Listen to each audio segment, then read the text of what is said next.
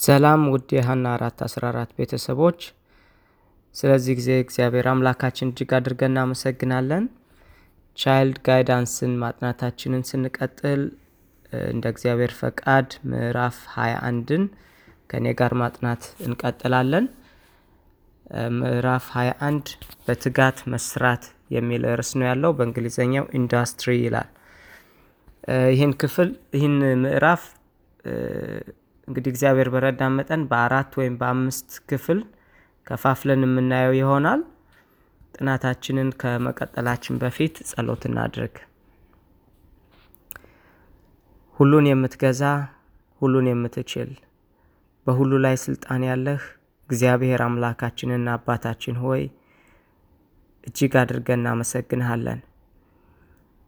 እንደ ድካማችን፣ እንደ አለማመናችን፣ እንደ ስንፍናችን፣ እንደ ኃጢአታችን ስላልከፈልከን ነገር ግን ምሕረትህ ስለበዛልን እግዚአብሔር አምላክ ሆይ በልጅ በክርስቶስ ኢየሱስ በከፈልከው ዋጋ እግዚአብሔር አምላክ ሆይ አመፃችንን በደላችንን ሁሉ ከኛ አርቀህ በፊትህ ቅዱሳንና እግዚአብሔር ሆይ ጻድቃን አድርገህ ስላቆምከን ክብር ምስጋና ላንተ ይሁን። እግዚአብሔር ሆይ ይህን ጥናት እግዚአብሔር ሆይ ይዘን ስንቀርብ ለሕይወታችን እንዲጠቅመን እግዚአብሔር አምላክ ሆይ ልጆቻችንን ለማሳደግ እንድንጠቀምበት ጸጋህ እንዲበዛልን መንፈስ ቅዱስህ በመካከላችን ሆኖ እንዲያስተምረን እንለምንሃለን። ክብር ሁሉ ለአንተ ይሁን፣ በልጅ በጌታ በኢየሱስ ስም አሜን። እንግዲህ ምዕራፍ 21 በትጋት መስራት ወይም ኢንዱስትሪ የሚለውን ስናጠና በውስጡ ብዙ ንዑስ ርዕሶች አሉት። የመጀመሪያው የሚሆነው ለወጣቶች ከለላ የሚለው ንዑስ ርዕስ ነው። እሱም safeguard for the young የሚለው ነው። ለወጣቶች ከለላ በሚለው ስር የምናያቸው ሀሳቦች ወጣቶችን ከኃጢአት ሊጠብቃቸው ከሚችል አስተማማኝ ከለላዎች መካከል አንዱ ጠቃሚ የሆነ በሆነ ስራ መጠመድ ነው ይላል እንግዲህ እንደነገርኳችሁ አጠቃላይ የምዕራፉ ሀሳብ በትጋት መስራት የሚል ነው። በትጋት መስራት ወይም ጠቃሚ በሆነ ስራ መጠመድ ወጣቶቻችንን ከኃጢአት ሊጠብቃቸው ከሚችል አስተማማኝ ከለላ ወይም ሴፍ ጋርድ ከሆኑ ነገሮች ውስጥ ዋነኛው እንደሆነ ነው እዚህ ጋር ያስቀመጠው። ሰዓቶቻቸው ሁሉ ረብ ባለውና በሚያስደስት መልኩ ጥቅም ላይ እንዲውሉ በትጋት የመስራት ልማድ እንዲኖራቸው የሰለጠኑ ልጆች በስራ ፈትነት ቁጭ ብለው የቀን ህልም የሚያልሙበት ጊዜ አይኖራቸውም። በእንዲህ አይነት ትጋት ሲጠመዱ በጎጂ ልምዶች ወይም ወዳጆች በመጠመድ አደጋ ውስጥ የመግባት እድላቸው አናሳ ይሆናል። እንግዲህ የሰው ልጅ አእምሮ ባዶ ሆኖ ሊቀመጥ አይችልም። አንድም ጠቃሚ ነገር በማሰብና በመስራት ሊጠመድ ይችላል። ካልሆነ ደግሞ ጠቃሚ ባልሆነ ነገር ሊያዝ ይችላል እንጂ አንድ ሰው ጊዜውን እንዲሁ በባዶ ሊያሳልፈው አይችልም። ስለዚህ አንድ የተለመደ አባባል አለ። ስራ የፈታ አእምሮ የሰይጣን የስራ ቦታ ነው የሚል የተለመደ አባባል አለ እና ያ እንዳይሆን ወጣቶች ጠቃሚ በሆነ ስራ እንዲጠመዱ ጊዜያቸውን በዛ እንዲያጠፉ ሊሰለጥኑ ይገባቸዋል፣ ትሬን ሊደረጉ ይገባቸዋል። አስተውላችሁ ከሆነ በተለይ በሀገራችን አሁን ስራ አጥነት በጣም በዝቷል እና ሁሉንም ሰው ስጠይቁት ከኮሌጅም የተመረቀው ስራ አጣሁ ስራ የለኝም ብሎ አብዛኛውን ጊዜ ቁጭ ብሎ ወይም አልባሌ በሆኑ ነገሮች ሲያሳልፍ ነው የሚታየው እና ምናልባትም ይሄን መርህ ወላጆች ጠንቅቀው ባለማወቅ ልጆቻቸው ጠቃሚ በሆነ ስራ እንዲጠመዱ የማድረግ ልምድ ስላላዳበሩ ሊሆን ይችላል ብዬ አስባለሁ። አስተውላችሁ ከሆነ አንድ ሰው የአርሶ አደር ልጅ ከሆነ ወይም በገጠር አካባቢ ካደገ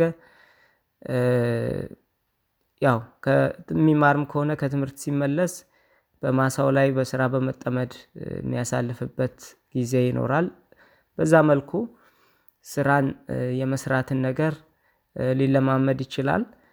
በከተማ አካባቢ ደግሞ የሚያድጉ ልጆች ምናልባት ያ እድል ላያጋጥማቸውም ይችላል። እና ለማንኛውም ግን አንድ ሰው ተምሮ ከኮሌጅ ወይም ከተለያዩ ተቋማት ተመርቆ በሆነ አካል ተቀጥሮ መስራት የሚለው ነገር እንደ ትሬንድ ሆኖ በአእምሮአችን ስለተሳለ ያ ሳይሆን በሚቀርበት ጊዜ ስራ የለኝም ስራ አጥ ነኝ በሚል እንዲሁ ቁጭ ብሎ ጠቃሚ ባልሆኑ ነገሮች ጊዜን ማሳለፍ እንደውም ከዛ አልፎ ጎጂ በሆኑ ልምዶች ውስጥ እና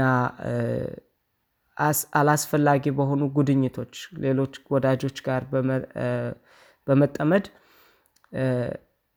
ጥሩ ወዳልሆነ ህይወት ሰዎች ሊገቡ የሚችሉበት አጋጣሚ አለ ማለት ነው። ስለዚህ ከልጅነታቸው ጊዜያቸውን ጠቃሚ በሆነ ስራ ውስጥ በመጠመድ ማሳለፍ እንዲችሉ ትሬን ማድረግ አስፈላጊ እንደሆነ ነው ከዚህ የተረዳሁት ተግቶ በመስራት ውስጥ ብዙ እሴት አለ። ልጆች የሚጠቅም ነገር እንዲያደርጉ ይማሩ ወላጆች ልጆቻቸውን በዚህ ምድር ላይ ጠቃሚና ደስተኛ ህይወት እንዲኖሩ እንዲሁም በሚመጣው አለም ለታላቅ አገልግሎትና ለታላቅ ደስታ እንዲዘጋጁ በጥሩ ሁኔታ ለማሰልጠን ከሰው ጥበብ ያለፈ የእግዚአብሔር እርዳታ ያስፈልጋቸዋል ይላል። እውነት ነው።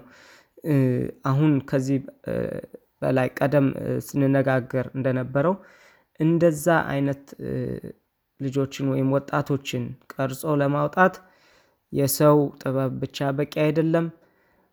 የእግዚአብሔር እርዳታ ያስፈልጋል።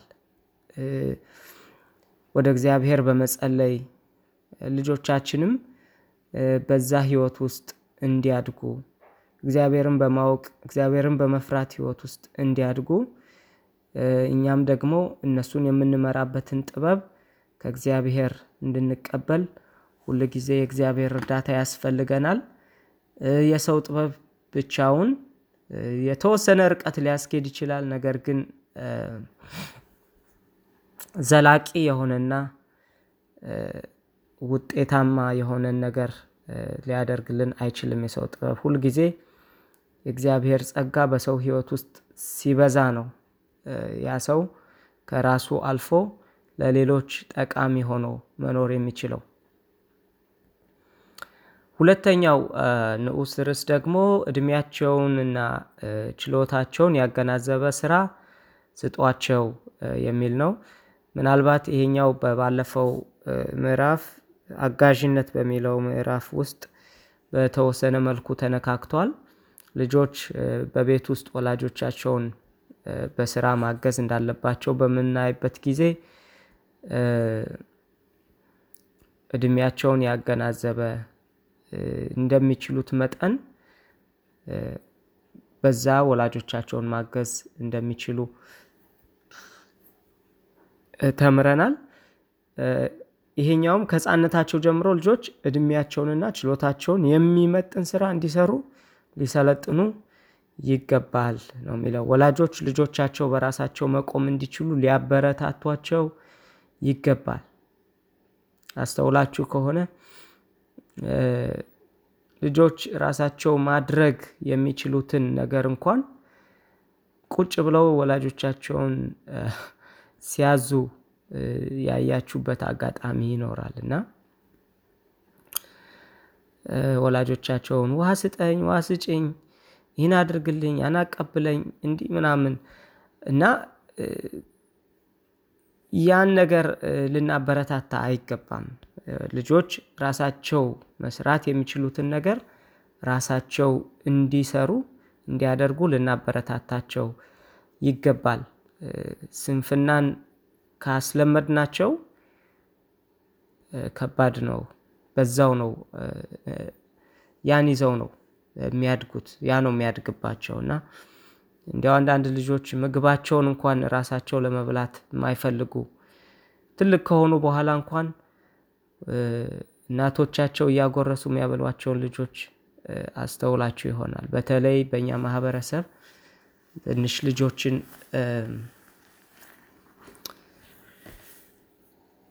የማሞላቀቅ ነገር አለን ልበል እንዲሁ ብቻ አንዳንድ ነገሮችን በራሳችንም ህይወት በሌሎችም በእኛ ማህበረሰብ ውስጥ ያለውን በምናይበት ጊዜ ምናልባት ከዛ የተሻለ ነገር ልናደርግ እንችል ይሆን ብዬ አስባለሁ። በምድራችን ላይ እጅግ ከባድ የሆኑ የመከራ ጊዜያት በቅርቡ እናያለንና ልጆቻችን በዚያ ውስጥ ለማለፍ የሚችሉ ሆነው ሊሰለጥኑ ይገባል። ልጆቻችሁን ጠቃሚ ህይወት እንዲኖሩ ከእድሜያቸው ጋር ተመጣጣኝ የሆነን ጫና የሚሸከሙ እንዲሆኑ አስተምሯቸው። ያን ጊዜ ተግቶ መስራት ተፈጥሯቸው ይሆናል። ጠቃሚ የሆነ ስራ መስራትም የሚጠሉት ነገር አይሆንም። ስለዚህ ከልጅነታቸው ጀምሮ ስራን እንዲሰሩ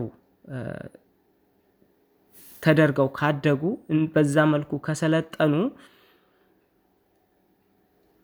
ተግቶ መስራት ተፈጥሯቸው ይሆናል። ያ ማለት በላያቸው ላይ ስራ በላያቸው ላይ የሚጫን ሸክም ሆኖ አይሰማቸውም። ነገር ግን ስራ ከህይወታቸው አንድ አካል ሆኖ ተፈጥሯቸው ሆኖ ስራን ደስተኛ ሆነው የሚሰሩት ነገር ይሆንላቸዋል ማለት ነው። እንደዛ ካልሆነ ግን በጣም ከባድ ነው የሚሆነው ስራ ሁል ጊዜ በሆነ አካል እኛ ላይ የሚጫንብን ሸክም አድርገን የምናየው ከሆነ መቼም ቢሆን ስራን መስራትን enjoy የምናደርገው ወይም የምንደሰትበት ተግባር ሊሆንልን አይችልም። ነገር ግን ስራን መስራት